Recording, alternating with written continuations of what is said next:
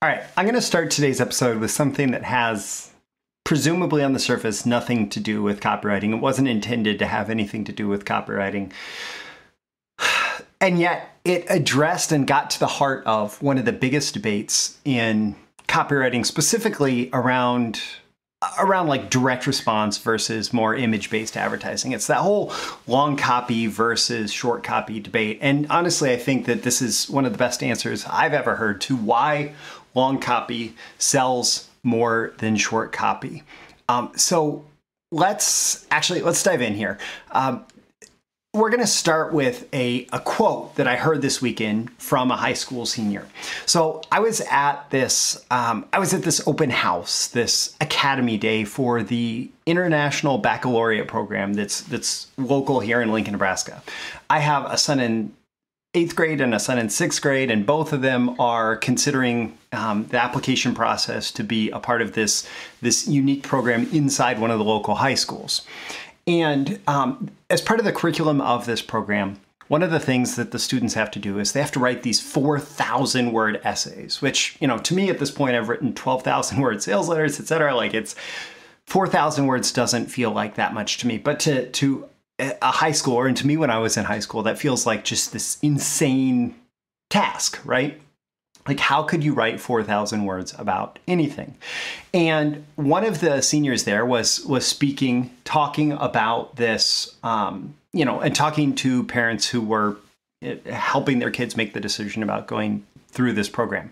And what she said was, when you're really passionate about something, no word limit would be enough when you're really passionate about something, no word limit would be enough. And that, was from Jenna. And I told her afterwards, I was like, I really like, I wrote this down. I really appreciate that. I, you know, she probably thought I was crazy, but um, it, eh, eh, like for me, it was one of those things where I wrote it down and it just makes total sense. And it's it's huge as far as the the response to this like why long copy in test after test outperforms short copy.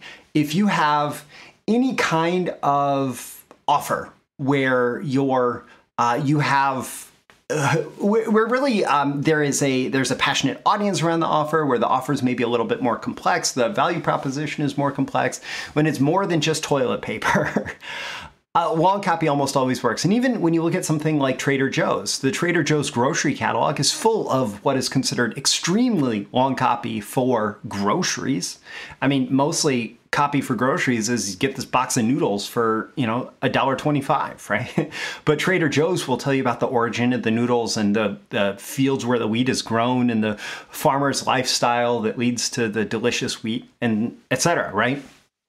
And um, and what that's speaking to is is the passion that some people have for food. And when you're really passionate about something, you know, giving credit to Jenna here, no word limit would be enough. So, in copywriting, you want to speak to the passionate core. You want to write your copy to the passionate core of your audience.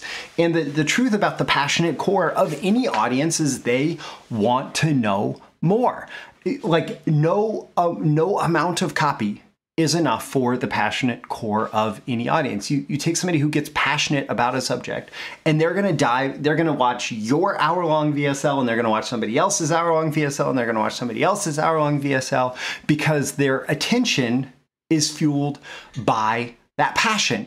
And so when you're speaking to that passionate core, when you're speaking to those people who are excited, well of course, like they they're going to want to know more. And if you if you don't write enough to the passionate core, they won't buy from you because they feel like you did not put the effort and attention into it that they desire. You didn't give them enough information to make their decision.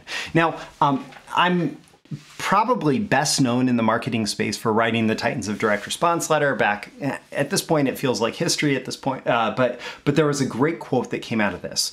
Uh, Brian Kurtz on stage at Titans was talking about the sales letter, and uh, he said, you know, some of the criticism he saw online was people saying things like, I don't know if I'll go. I don't know if I have time to read all that copy. I think the sales letter itself ended up being like 56 pages, a really, really long piece of copy uh, to, to sell attendance of a, of a three day marketing event. What Brian said. And Brian has built a company. Uh, Brian worked to build Boardroom Inc. up to over $150 million a year, working with many of the best copywriters, consistently putting long copy in the mail, on TV, etc. He said there's no copy that's too long, there's no copy that's too short, there's just copy that's too boring and thus doesn't get read and doesn't get responded to. And um, and the thing is, like, there's there's a lot of little lessons in this. You know, if it's too boring, yes, if you don't appeal to the passionate core, if you don't uh, convey the excitement of the message, then the longer your copy is, the, the worse it's going to seem. If you don't write things that are interesting, if you don't write things from a place of passion and excitement about the subject, even if it's passion and excitement that you have to dig up because you are a contract copywriter coming in and writing about something that, you know, maybe would not be your first choice. If you don't find that energy then you're not going to have success. But for example, with Titans, like I was I was completely flabbergasted that I had the opportunity to write about my heroes who were coming together as part of this event. Through Brian Kurtz's uh, inspiration, in memoriam of uh, of Marty Edelston, who founded Boardroom and who was a personal friend and client of many of these copywriters and marketers that came together. I was excited. I had the passion to talk about all of them. And I shared that passion with Brian. And because Brian and I shared a similar passion for these people, a similar excitement for these people, it was easy then for me to write in a voice that Parris Lampropoulos could not even tell was not Brian's voice. You know, I listened to Brian's stories. I asked Brian questions about how all the people were coming together, and I found Brian's passion and I conveyed it through that letter. And um, because because I was passionate about it, Brian was passionate about it, and the audience was passionate about it too. For those people that found that passion, that had that passion, no word limit would be enough, right? Now, in this context, we do often hear um, and we often see scientific research saying that there is a shortening attention span. Um, that today people pay less attention to each individual item, that their attention flips back and forth between thing after thing after thing. And yes, that's very much the case. Like I'm sitting here, I have my phone next to me.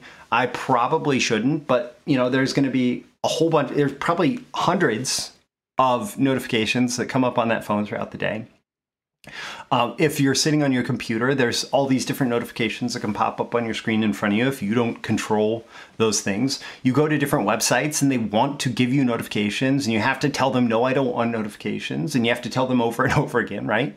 So, science says that all of these stimulus that we are presented with on a daily basis through our technology is decreasing our average attention span given to any given subject.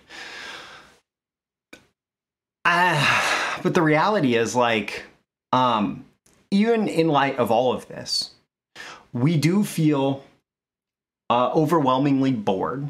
Um, and all of this stimulation, when we choose to respond to it, um, what we are looking for is is um, you know what I've called the dopamine deluge. When you're infinitely scrolling Facebook, uh, part of what's happening is your brain's dopamine system is giving you um, little feelings of reward for discovering what the next thing is and the next thing is and the next thing is that infinite scroll system is giving you this like uh, this this this constant reinforcement that yes you should keep scrolling. You should keep looking at the next thing and the next thing and the next thing. You should be excited about what comes next because our uh, our dopamine circuit is designed to help us chase new things. That said all of that said, that when we find when we find the things that are exciting to us that hold our passion, our attention span continues to be at a very high level. It, it, it, allows us to, to maintain attention on things that we find interesting. So that becomes your job as the copywriter, right? So somebody is you know, accused of having a short attention span because during the afternoon when they're bored at work, they skip through Facebook and TikTok and whatever, and they're infinite scrolling and they're going from short to short to short, etc. But then that same person gets home and they find the the um, the show that they're in the middle of binge watching, and they proceed to watch three, four, five hours straight of a single narrative TV show. And so they supposedly have this shortening attention span, but because that narrative TV show gives them the same type of dopamine deluge of expectation and reward of discovering what's coming next, that narrative TV show holds their attention. It holds their attention throughout. And so, in the context of copywriting, you know, Dan Kennedy talks about the message, the market, the medium in his famous magnetic marketing speech.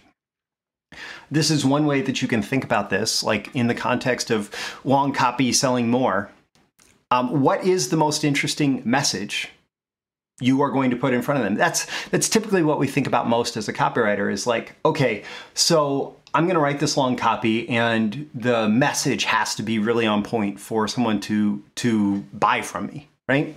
And that's absolutely true. Like that's still true and that's going to be true and that that message can give them a sense of like oh they're discovering this way to get what they want. They're discovering this way to solve a problem. They're discovering this way to achieve this this outcome or pursue this opportunity. They're discovering something. Like there's there's an interesting message that they are being pulled into through the copy. And that needs to absolutely be on point. But in the context of this like how is your market already engaging? So, for example, you know, at this point, I am very much an audiobook person and much less a a written book person. Uh, part of it is because of busy schedule. Part of it's because of ADHD. Like I sit, I've I've always read books very slowly when I've read them, and it's like I, I read and then I have to reread and then I process and all of that, and a lot of that is you know it's it's fine. I've read a ton of books that way, but uh, now at this point, I I listen to just an insane number of audiobooks uh, from the library through Audible, etc. Like I'm I'm engaging in lots of different ways, and if you wanted to engage me, the audio medium works particularly well. Um, if your audience is you know at one particular age or another, they may engage with different mediums. They may engage in different ways. They may engage with written. They may engage with audiovisual. They may engage, you know, with with pure video, pure audio, right? So you ask, how is your market already engaging? Um, in in order to make sure that you are able to hold their attention and speak to their passion. So, you know, people say long copy doesn't work with younger people. That's not necessarily true, but it may have to look different. It should be based more on how they're engaging, not based on how you want to deliver it and then focus on how you can maximize the medium. So, like video, uh, choosing the medium of video so you could control the delivery of a sales message was an extremely powerful thing that made VSLs work very well. And then, uh, and then more um, marketers with deeper pockets basically were able to then say well if a video sales letter works well what if we do something a little bit different? What if we make it more like a news broadcast? What if we make it something like that? Okay that works really well too. Like do talking heads do interview style do uh, documentary style right? And so focus on ways that you can maximize the medium. But again again you want to make sure that you are not forgetting that you are speaking to that core passion right? And so when you do all of that when you speak to the passionate core um, and and and you convey your passion right you're going to be able to hold their attention long beyond what the um, what the people who are, are are claiming the death of the attention span um, would would assume that you could do.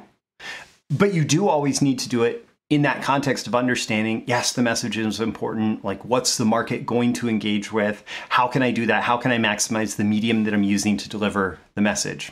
And so, my call to action for you today think about how you can use this. Um, think about how you can be inspired by Jenna's quote to find the passion not just like in her case, it was the passion required to write 4,000 words, but um, it's also the what makes the, the, the writing readable. What makes 4,000 or 5,000 or 10,000 words readable is that passion and excitement and the interest that you find as the person who writes it.